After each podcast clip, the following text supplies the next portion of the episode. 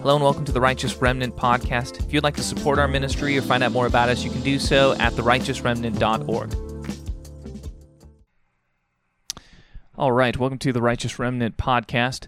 This week we are going to talk about um, the church. All right, and you know when I recommend churches to people, I'm usually looking for about four or five different things. There, there are four or five different things that I look for when I'm looking for a church, and um, this is going to be an exhaustive list, obviously, but this is going to be kind of the major things that I'm looking for. Okay. I look for a love for the presence of God. That's number one. Okay. Is there a love for the presence of God in the culture of the church? Number two, um, is the culture of the church healthy? All right. Meaning it's not controlling, the leaders are not controlling.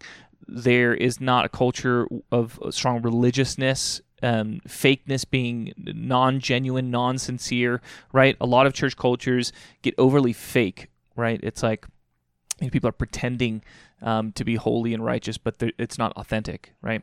And number three, it's not apathetic, right? There's there's actually passion in the church. People are hungry to know God. That that's the culture of the church. Okay, so that to me all kind of fits under this category of being healthy. Okay, number three, um, the church is anti-Marxist. It can d- discern that Marxism and humanism um, are things are strong ideological evils in the culture, and they're actively fighting against it.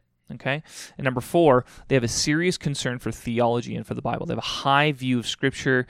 Um, when they're teaching from the Bible, they're not just trying to you know justify their own they're not using passages just to justify their own opinions but they're they're trying to be serious with the text. There's a real sense where they you can tell the, the leaders the people who are preaching are seriously studying the text. They're trying to make sense of it. They're trying to you know be honest with the scriptures okay? So those are four of the things that i really look for when i'm looking for like what makes a great church. So what i want to do is i want to take a series have a series here where we kind of delve into why finding these four things at the same church or ministry is actually really difficult. Okay. Um, this week, I want to talk about um, a love for the presence. Okay. Why is it that it is so hard um, to find a love for the presence in many different churches? Okay. And then I want to talk about steps that we can take to grow this particular strength in our home church. Okay, so first of all, um, you know, I think when we're talking about churches that do not have a love for the presence, generally speaking, we're talking about non-charismatic churches. Okay, now, you know, every church is unique, but if we're just talking about general trends, we're talking about more, you know, cessationist churches, churches that reject um, the gifts of the Spirit, oftentimes tend to not be not have a strong sense of the presence of God, um, and that's there's a number of different reasons for that. But one of the big ones that I see is because there's no theology for it. Okay, and I'm going to quote um, John MacArthur here. John MacArthur is obviously um, one of the strongest, you know, cessationist voices and teachers in the body of Christ. And you know, before I quote what he says here, I, I do want to be clear here. I do consider John MacArthur a brother in the Lord. Okay, I do consider him um, to have uh, several very important strengths for the body of Christ. Like when we later on in the series when we get into concern for theology in the bible this is john macarthur's greatest strength that he's very concerned about being consistent with the bible. Um, you see that he has a very high view of scripture. That's his strength. But this uh, issue of the presence of God, I would consider one of his major weaknesses. Okay, and this is um, a quote from him in I believe it's a book called The Promise of the Holy Spirit, Part 2. I, I, got the quote from online. But he says this Christian mysticism through the Middle Ages and even until now has always sought to find God in some experience, some feeling, some emotion, some means by which the sense's immanence is present. This has become a popular notion in evangelical churches that there are ways in which you can feel God, in which you can sense God's presence. Perhaps the most popular one is music. If you get the music right, um, if you get the right music, the music is sort of musically seductive enough and emotionally energized enough, people will say, I just feel the presence of God. Don't you feel the presence of God? Well, of course, that is absolute nonsense. You can't feel the presence of God. You don't have any mechanism to feel the presence of God. I've never felt the presence of God. I don't even know what that means, but I do know this He's here. And more than that, He not only inhabits the praise of His people, is joined to His people in union all the time, so that the church itself literally is in constant communion with God collectively. It's not only true that where two or three are gathered, He is in the midst, but this is true. And listen, the Trinity lives in every Christian, the Trinity, the three in one in every Christian. There isn't some experience that you can have that takes you into some communion with God that you otherwise don't have. There isn't some musical formula that can induce some kind of relationship with that, with God that without the music can't happen. There certainly isn't a drug that's going to do anything other than alter your mind and make you think something's happening that's not. Every believer is in a constant, unending, eternal communion with the Trinity, and I'm not talking about when you come here. I'm talking about when you leave here. I'm talking about when you're all by yourself and you're driving along in your car alone. You're in the presence of the Trinity, Father, Son, and Holy Spirit, full and complete communion. I think this is somehow lost on many evangelicals. There's so many foolish ideas to correct in the church, but this is a big one the idea that somehow this notion of feeling God or sensing God or communing with God has to be induced by some mechanical mean foolish. Okay, so that's the quote from John MacArthur. And I think that provides a pretty good sense of where he's coming from, okay? And what he's doing here is he's emphasizing the omniscience of God, or excuse me, the omnipresence of God, okay? So, sorry, omniscience means the how God is all knowing. Omnipresence is the characteristic of God that describes how he's everywhere. Okay, and we get some verses about this right in the Psalms. It talks about if I go to the heights of heavens, you are there. If I go, if I descend to the depths, you are there. Right, this idea that He's everywhere, that God it's not like he can't hear you, you know, if you're in Mexico, right? And he can hear you if you're in California, right? He's he's everywhere, okay? And he can hear you everywhere. And there is an important truth to that, okay? So there is an important truth. But the there's also another truth in scripture where there's a sense where he is more in one place than another. Okay? There's also a sense in scripture where he's more in one place than another. And really that's this is indisputable Okay, this is not, you know, I'm not making something up that's not in the scriptures. It's very obviously in the scriptures. This sense that God is more in one place than he is in another. So, for example, um, you know, God tells Moses, um, you guys go on without me. right? He says, I will not go with you, right? Because if I go with you, I'll destroy you, right? He tells this to Moses when they're wandering through the wilderness because they keep upsetting him. And so there's a sense in which he's saying, "You go, you're going to go on without me." And then this is the place where Moses intercedes and says, "You know, no, don't. You have to come with us, right? Or, or how will be we be any different than any other people's, you know, on the face of the earth?" And Moses intercedes, and this is, you know, there's clearly a sense in which God is with them, or He's not with them, in a way you know, that is somewhat mysterious because, again, we believe he's omnipresent, he's everywhere, but there is clearly a sense in which he can be more in one place than in another. All right.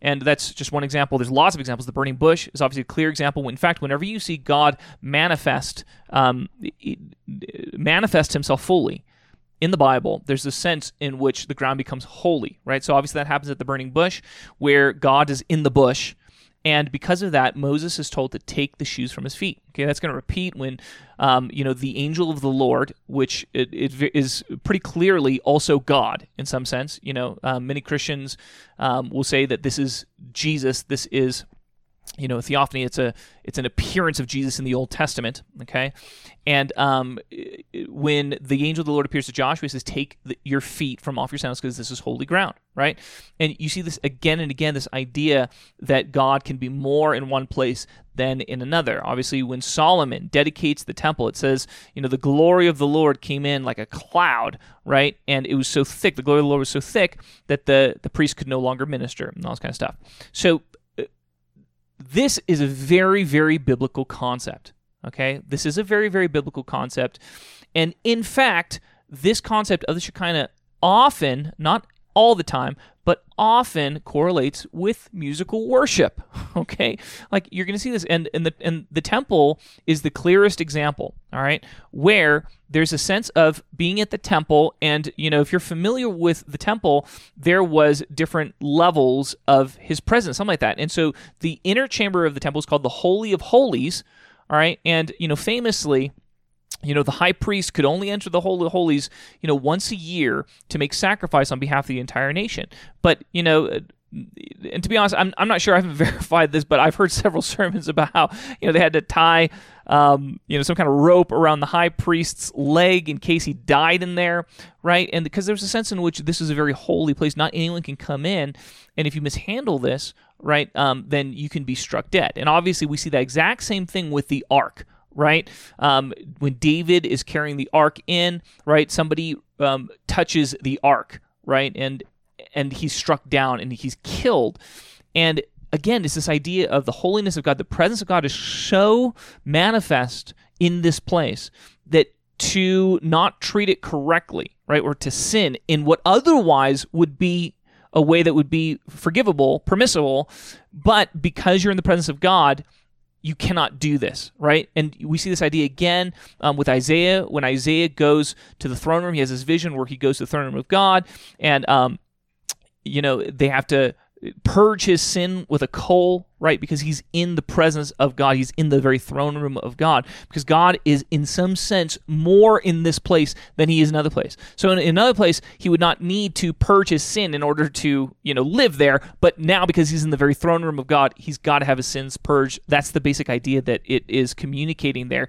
Again, this is a, a strong idea. But getting back to the, the, the correlation with the presence of God in music, you see this several times in the temple, most notably, right? That there's the the temple is filled with musicians ministering to the Lord. That's by design, right? David designs this this form where you know where the the ark goes there is there are these priests ministering to the lord with music right we see that when he's bringing the ark into jerusalem we see this again and again um, elijah for example elisha in 2 kings 3 right? It says this Elijah says, Surely as the Lord Almighty lives, whom I serve, if I did not have respect for the presence of Jehoshaphat, king of Judah, I would not pay any attention to you. But now bring me a harpist.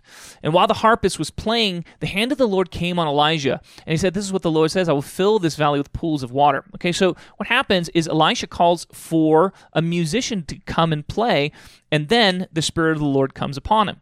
Okay, and you know this is very common in in modern charismatic you know worship circles. We understand that there's this thing that when um, the music gives us something of an ability to enter into the presence of the Lord more easily. Okay, and all that I'm getting at is that eh, that does also appear to be the case in the Bible.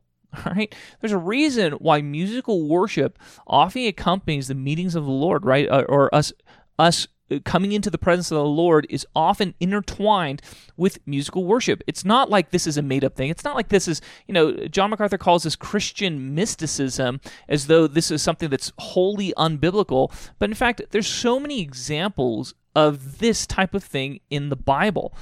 Um, and we not only see this in the Bible, but we see this in the everyday experience of Christians. Okay. And, um, pretty clearly John MacArthur does not. All right, he says, "I've never felt the presence of the Lord."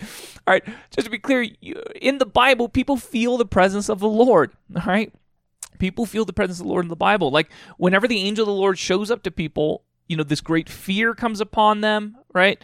Um, you know they fall down as though they are dead right like there's the sense in which th- there's clearly a sense in which people are feeling things right the psalms talk about the presence of the lord you know all the time right? Or seeing the face of God, the Shekinah. Right? This was a, a, a well understood concept in rabbinic Judaism. The um, the rabbis had a con- had a, a, term for this, the Shekinah, the you know the the weight of the glory, right? And um, you know, there's lots of different psalms. Psalm 16 says, "You make known to me the path of life. In your presence, there's fullness of joy, and at your right hand there are pleasures forevermore." Right? Psalm 27, you've said, "Seek my face." My heart says to you, Your face, Lord, do I seek. This is this is part of that same concept of seeking the face of God. There's a sense in which you're coming into the presence of the Lord. Okay. Um, Psalm 145: The Lord is near to all who call on Him. He, to all who call on Him in truth.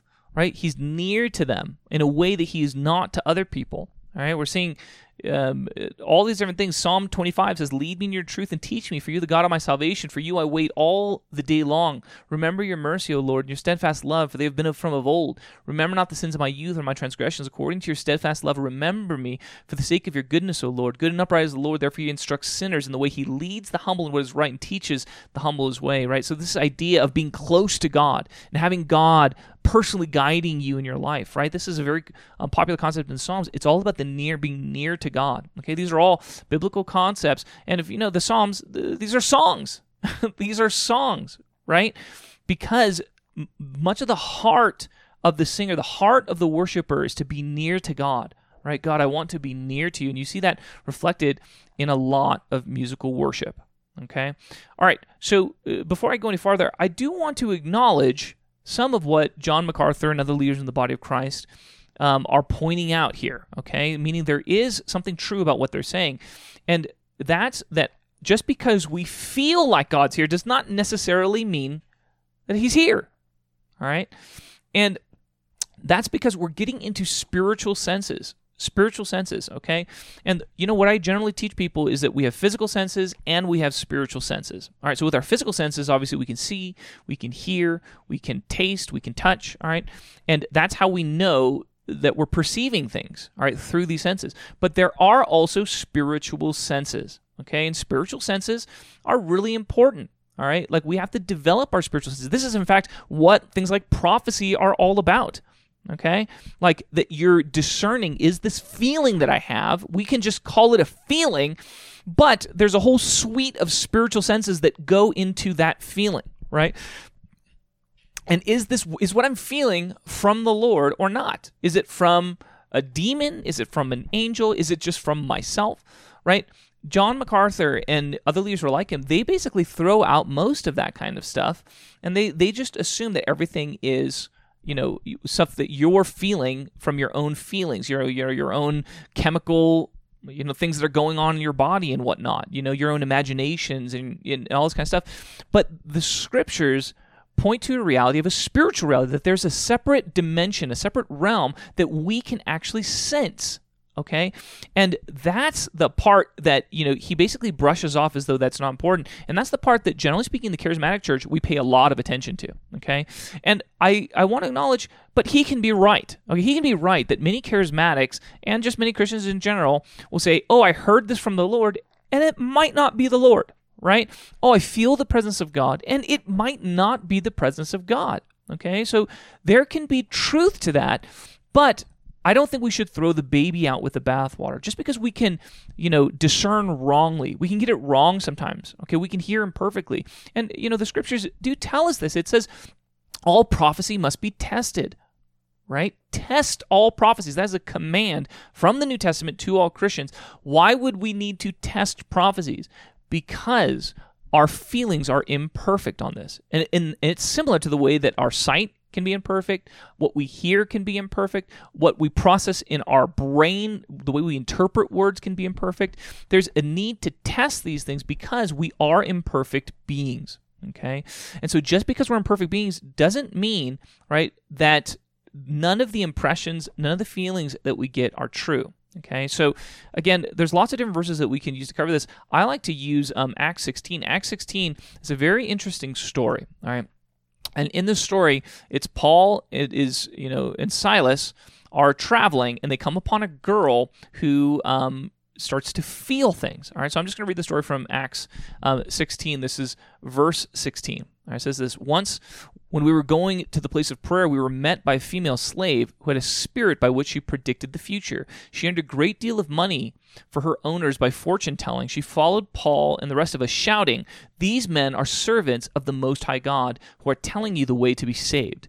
She kept this up for many days, and finally Paul became so annoyed that he turned around and said to the Spirit, In the name of Jesus Christ, I command you to come out of her. And at that moment, the Spirit left her. Okay? Fascinating story, okay? Because uh, the Bible seems to be strongly implying that this spirit was not a clean spirit. It seemed like it was an unclean spirit or like a demon or something like that, okay? Um, but she had utilized the spirit to be able to to actually foretell the future in a way that made her money in some sense. Okay, now we don't know for sure if she was super accurate or not, but they had a business that was operating through the impressions and feelings that this young female slave girl had. Um, but more importantly, what we see is that when Paul and Silas come, she accurately discerns through the Spirit that these are servants of the Most High God who are telling you the way to be saved. Meaning, what she is essentially prophesying here is 100% correct. right? She is prophesying something that is 100% correct. And yet Paul is is bothered by this. There's something that is off about this. He senses this is not the Holy Spirit that is giving the girl these words, that this is some other spirit, even though the words are technically true. It bothered him. Okay, and so he cast the spirit out of the girl. Okay, so the strong implication here again is that this is not, he's not casting the Holy Spirit out of the scroll, right? That this is some kind of unclean spirit. My question is always, how did he, how did Paul discern this? Okay, because the way that many teachers in the body of Christ that are similar to John MacArthur, the way they're going to, they're going to say is, hey, we have to test everything by the scriptures. All right, and I would 100% agree with that. Okay, where I would differ is that the scriptures are only one of the ways that we test something. Okay? The scriptures are one of the ways that we test something, but you also need to test it by your spiritual senses, all right, by your discernment. And the two are not the same thing. And because how would John MacArthur discern whether this spirit was from God or not? Because everything the spirit is saying is biblical, it's correct, all right? It's it's you know appropriate. Okay, uh, I would guess that if John MacArthur were living in this time, he'd be like, "This girl's prophesying." Right? This girl is prophesying and she's right on. Like, how do you discern that this is not from the Lord? How do you discern the Spirit is not from the Lord? Okay. And um, I think the scriptures warn us about this very thing in other places, right? Jesus says, right, that you know the enemy comes as an angel of light, right? So, for example, when Satan is tempting Jesus in the wilderness, right, he's using scripture. He's using scripture. And that's why script discerning by scripture alone is not enough. All right? Discerning by scripture alone is not enough. Because guess what? The enemy can be very good at using scripture. He knows the scripture very, very well, probably better than we do in many ways. Okay? And so if if if our discernment is just is it biblical, right? I think that we can be led astray. All right. Now, to be fair, we can also be led astray by our feelings and our dis- and our discernment, for sure. All that I'm saying is that the Bible says that we need both of these things, right, to best discern and tell, you know, what's from God and what's not. All right. And so that's really all, all I'm going to say on on this issue of, you know, isn't God everywhere? The answer is yes, he is, but according to the Bible and our practice, we understand that God can be more in one place than another. And churches should be eagerly desiring, desiring to have the presence of God in their services. Okay, it bothers me when Christian leaders do not have a strong desire for the presence of God because what that tells me is that they also don't have a strong desire for the presence of God in their own lives. Right? If they long for it in their own lives, of course they're going to long for it in a corporate worship service as well. All right? Now, I want to be gracious here because for me, you know, I'm I am a worship leader, I am a musician, and so I think that it's easier for me to discern the presence of God or to feel the presence of the Lord strongly than it is for other people like John MacArthur. Okay, like John MacArthur's pretty obviously a teacher, like that's his main thing, and he doesn't seem to be very spiritually sensitive. So I want to, you know, show him some grace in this and say, hey, maybe that that's not his primary area of gifting almost certainly it's not. Um, but it's a problem, you know, when he is criticizing those who that is area of gifting, right? When he's, you know, taking worship leaders like Kim Walker and saying how, you know, they're demonic and all this kind of stuff. I, I, I think that's so problematic. It's so divisive, right? And, and it's such a problem because the presence of God is actually so important for us to have in our corporate services, okay? Without being able to discern things of the Spirit of God, what we start to naturally do is rely on on discernment by outward appearance. The only way that we can discern is by the way that things look, okay? And that is a formula for becoming legalistic. Okay? It's a formula for becoming religious and legalistic. And I think that's exactly what you see in a lot of communities where they reject the presence of God, they don't seek after it, where they reject the gifts of the Spirit, where they reject prophecy. I think they tend to become very religious and legalistic. Now, I also want to be clear here that there's a there can be a good amount of religiousness and legalism in charismatic churches as well, meaning judging by outward appearances, right? Look, just because somebody raises their hands in worship, that doesn't mean anything.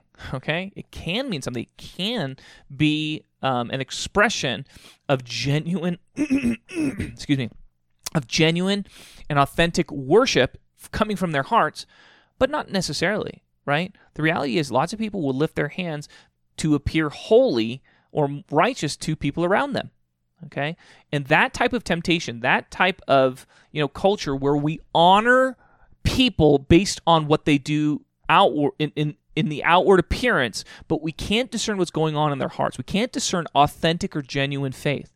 That naturally breeds a type of legalism that is so destructive to the church. I think, you know, religious legalism is one of the most destructive forces in the body of Christ. And it's the thing that we all have to be alert against, right? Because we're all susceptible to it. Okay? We're all susceptible to it. What it is, it's a kind of false discernment. Right? It's a false discernment. It's where we start to judge, you know, on things that are not are not proper things to judge, right?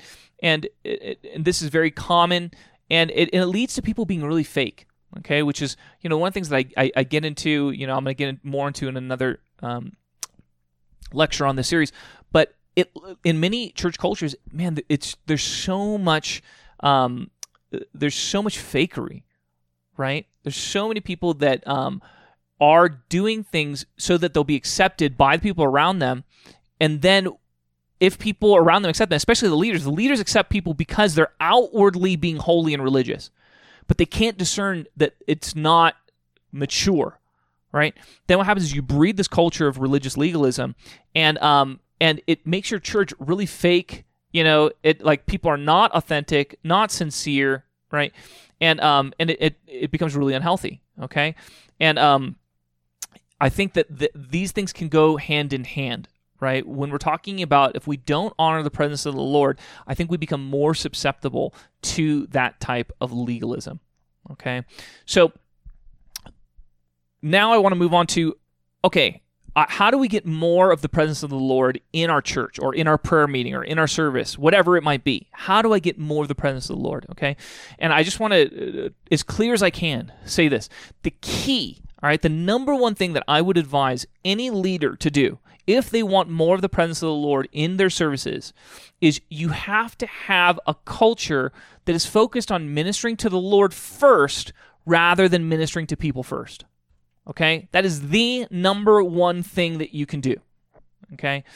One of the things that I always teach is when we gather for Sunday service, the primary reason that we gather is to minister to God, meaning it's God. God enjoys, takes delight in our worship. That's why we come to do it. All right? We don't come primarily to get something from God. We don't come primarily to help people. Okay? Those are also important reasons, but those are secondary reasons. That's not the primary reason. And the great temptation of the church is to make those things the primary reasons about why we come to church, why we gather, why we do corporate worship. When people become the main thing at the church, what you do is you lose the presence of God, you lose the power of God, you lose the anointing, you lose God showing up in your services, generally speaking. Okay? So the way to get it is to refocus and say, hey, the purpose of why we're gathering is firstly to minister to the Lord. Okay? Why are we coming here today? Because God loves our worship.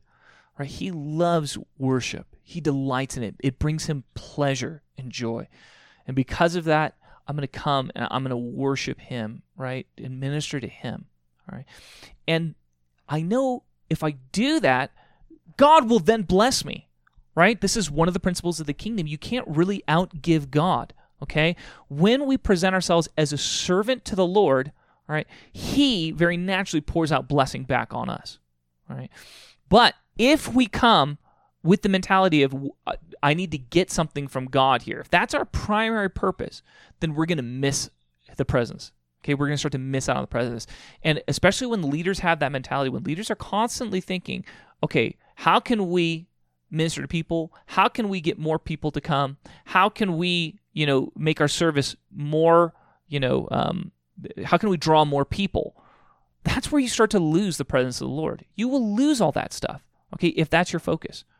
And and that's my concern. When I go to many churches, you can tell that is the focus. The focus is people. All right. Um, that's number one. That's got to become your culture. Okay. Number two is very similar. You need worship leaders that love the presence of the Lord. Okay. You need worship leaders. Now, one of the big problems is if you have worship leaders that love the presence of the Lord, but you have pastors that are over them in authority that don't love the presence of the Lord, it, it's it's not going to work long term, generally speaking. Okay, because the leaders will shut them down. All right. Like one of the things that I really appreciate about like um like Bill Johnson, right? I've I've seen him a couple times where, you know, the worship is going well, like the presence of the Lord is really there and he can just sense like we just got to keep this going. And like I don't need to speak today, you know? The sermon is secondary right? It's ministering to Him that's primary. And sometimes you can just sense that in worship, whereas the worship is so powerful and it's like you can't shut down the worship, right? Do not shut down the worship for the sake of your message. The way a lot of pastors think about the worship is that it's preparing people's hearts for the message. And I think that is 100% backwards. Okay? It's totally backwards. No, no, no, no, no. We come for the worship. The worship is the main reason why we come okay? To minister to the Lord and to bless his heart, to say, Thank you, God, for all you've done. You're so good, right? We're going to publicly and corporately honor him, okay? And then we can hear a message, hear teaching, obviously, right? But the teaching is secondary. The teaching is secondary, all right? Uh, this is what a lot of pastors don't understand. A lot of ministers don't understand. Their sermon is not that important, okay? The sermon is not that important. All right. I know, like, for many, you know, many of them, they're like, you know, you are blaspheming the word of God. they're getting so upset at this type of a message. But look, I'm not saying the word of God is not important. I'm saying your sermon is not that important. And if you can't tell that there's a big difference there, there's a problem with you. Okay? All right. I know in your sermon, you're trying to preach the word of God. But this is part of the problem and the arrogance here. God is not confined to just speak through your sermon. All right. The reality is, God is often speaking to people in the context of corporate worship. All right. Meaning, if you love the presence of the Lord and you minister to the Lord, God will minister to a lot of people Himself in a way that you never could through your sermon. All right. And number two, you have to have some humility that, as great as your sermon is, it's a mixed bag of blessing. All right. It's partly the Word of God, hopefully, and it's partly your own opinion that's oftentimes wrong. All right. It's partly your own prejudice and bias and bad theology. Look, the way I always put it is, you know, like let's just take one issue, the issue of, you know, Calvinism, right? This is just one minor doctrinal issue. You realize how many hundreds or thousands of sermons are preached that include, you know, major elements of Calvinism, and how many sermons are preached where major elements include Arminianism or Arminian doctrines, right? Like the opposite of Calvinism, right? That's just on one issue alone. We clearly know they can't both be right, right? So one group, they're all that preaching that they're doing on either Calvinism or Arminianism, and obviously I'm an Arminian, so I think the Arminians are right, right? But whichever group is wrong that we're going to find out on Judgment Day, all of that time preaching, that's all bad preaching, right? That's all bad preaching ultimately. Okay, now I'm not saying it's totally worthless, but I am saying it's not worth as much as we tend to think it is, p- preachers, all right? And I say this as somebody who loves, pre- I love to preach, all right? But we have to have some humility. Okay, our sermons are not that important. They're not. Okay? They're not that important, especially when it's compared to people worshiping God in a way that's genuine and heartfelt. Do you have to understand God loves genuine, authentic worship. I just I have this conviction he loves it. It's so important to him. All right, like when you, when you look at um you know, some of the most telling passages to me are in Jeremiah. I can't remember the chapters off the top of my head, but when Jeremiah is prophesying to the nation of Israel, he's prophesying how they're adulterers because they worship other gods, right? And and God likens them to prostitutes, right? And he likens himself to the jealous husband, right? The husband who bought Israel with a price. And you know, he talks about how Israel was a young virgin or like a young girl, right? And he and he married her and clothed her and gave her everything, and then she turned around and slept with all these other gods, right? And you could just hear the jealousy in God's voice. And and that's because when the Israelites are worshiping these other gods. He's like, no, that's my worship. That's the thing that brings me great pleasure and great delight. That's supposed to be just for me. And you're giving it to all these other gods. And there's a clear sense in which God is hurt by this, right? And and I say that because to me, it those passages have moved my heart where I understand that when I worship God, when my heart is truly worshiping the Lord, it brings him great pleasure right? It brings him great pleasure. And we have to understand that's why we gather on Sundays, okay? That's why we gather and we do these corporate worship events together. It's not primarily for people, okay? It's not primarily for people. And the problem is that so many leaders have this mentality, whether it's explicit or not, okay? But everything they do, the way that they fashion the service is how can we draw as many people as possible rather than how can we draw as much of God as possible. Okay? And to me, that is one of the key problems in the church, right? Are we fashioning our services around the question of how can we draw as much of God as possible, or are we fashioning and designing our services around how, how can we draw as many people as possible? Okay. And I'm not necessarily saying that it's wrong to care about people. Okay. I think we should care about people. It just cannot be primary. Primary has to be God. How can we minister your heart together? God.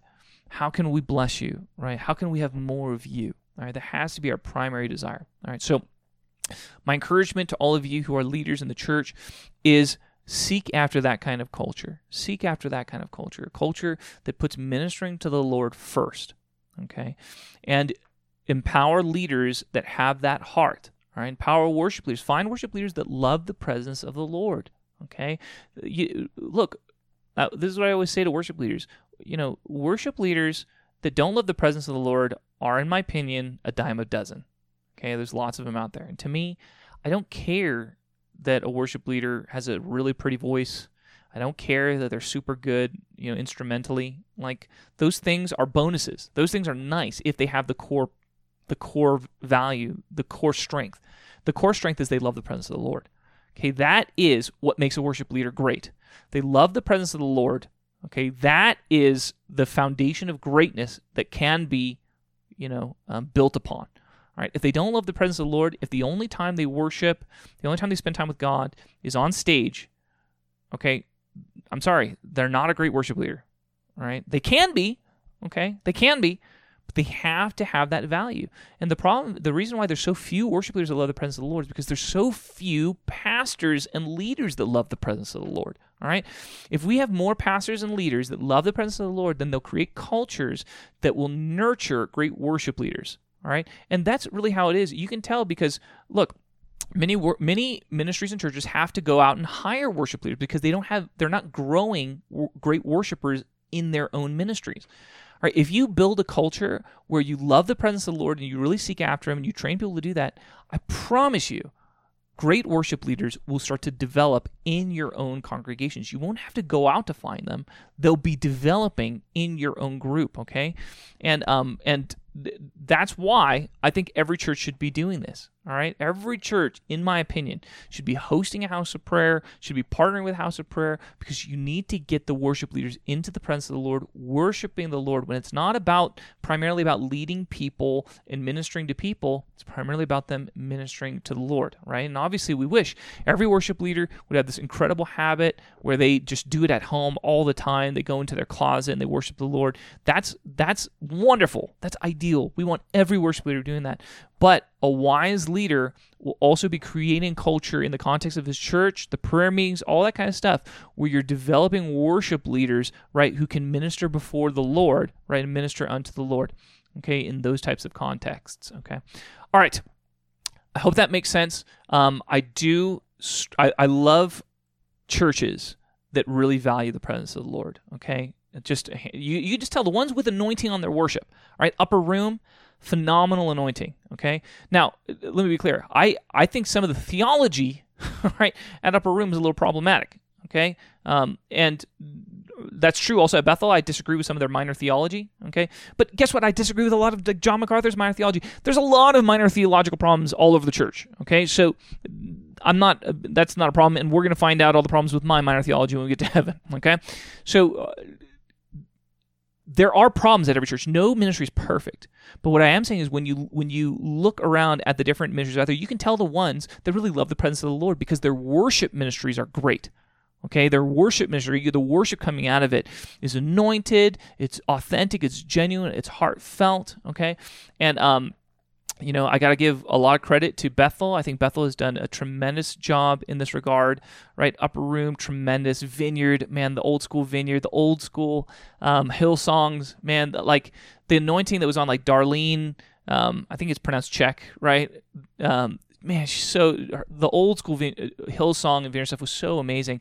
And man, my desire and my wish, when especially when I look at like Hillsong, to me, when you look at the old Hillsong stuff, you can really see a clear love for the presence of the Lord on a lot of those leaders. And then what I think happens is they become so famous, and more and more the focus started to shift to people. That's at least how I perceive Hillsong. Now, to be clear, they still have a like like Brooke Fraser. Uh, I think is a phenomenal worship leader. I when I see her, I really see a love for the presence of the Lord. Okay, but in a lot of their um, worship leaders, I don't see that same kind of love. Okay, and um, some cultures do a better job of nurturing that than others. And to be clear, Hillsong still does it way better than the vast majority of churches that are out there today. okay, so this is one of their areas of strength. All right, um, I'm just trying to give us a picture of how to discern this. Okay, so when we're looking at our own churches, let's fight for the presence of God in our churches. Let's fight for the presence of the Lord. Let's fight, you know, for great prayer meetings where we go after the presence. Let's fight for great worship sets where we go after the presence of the Lord. Let's try to influence our churches to love the presence. All right. Hope that makes sense. God bless.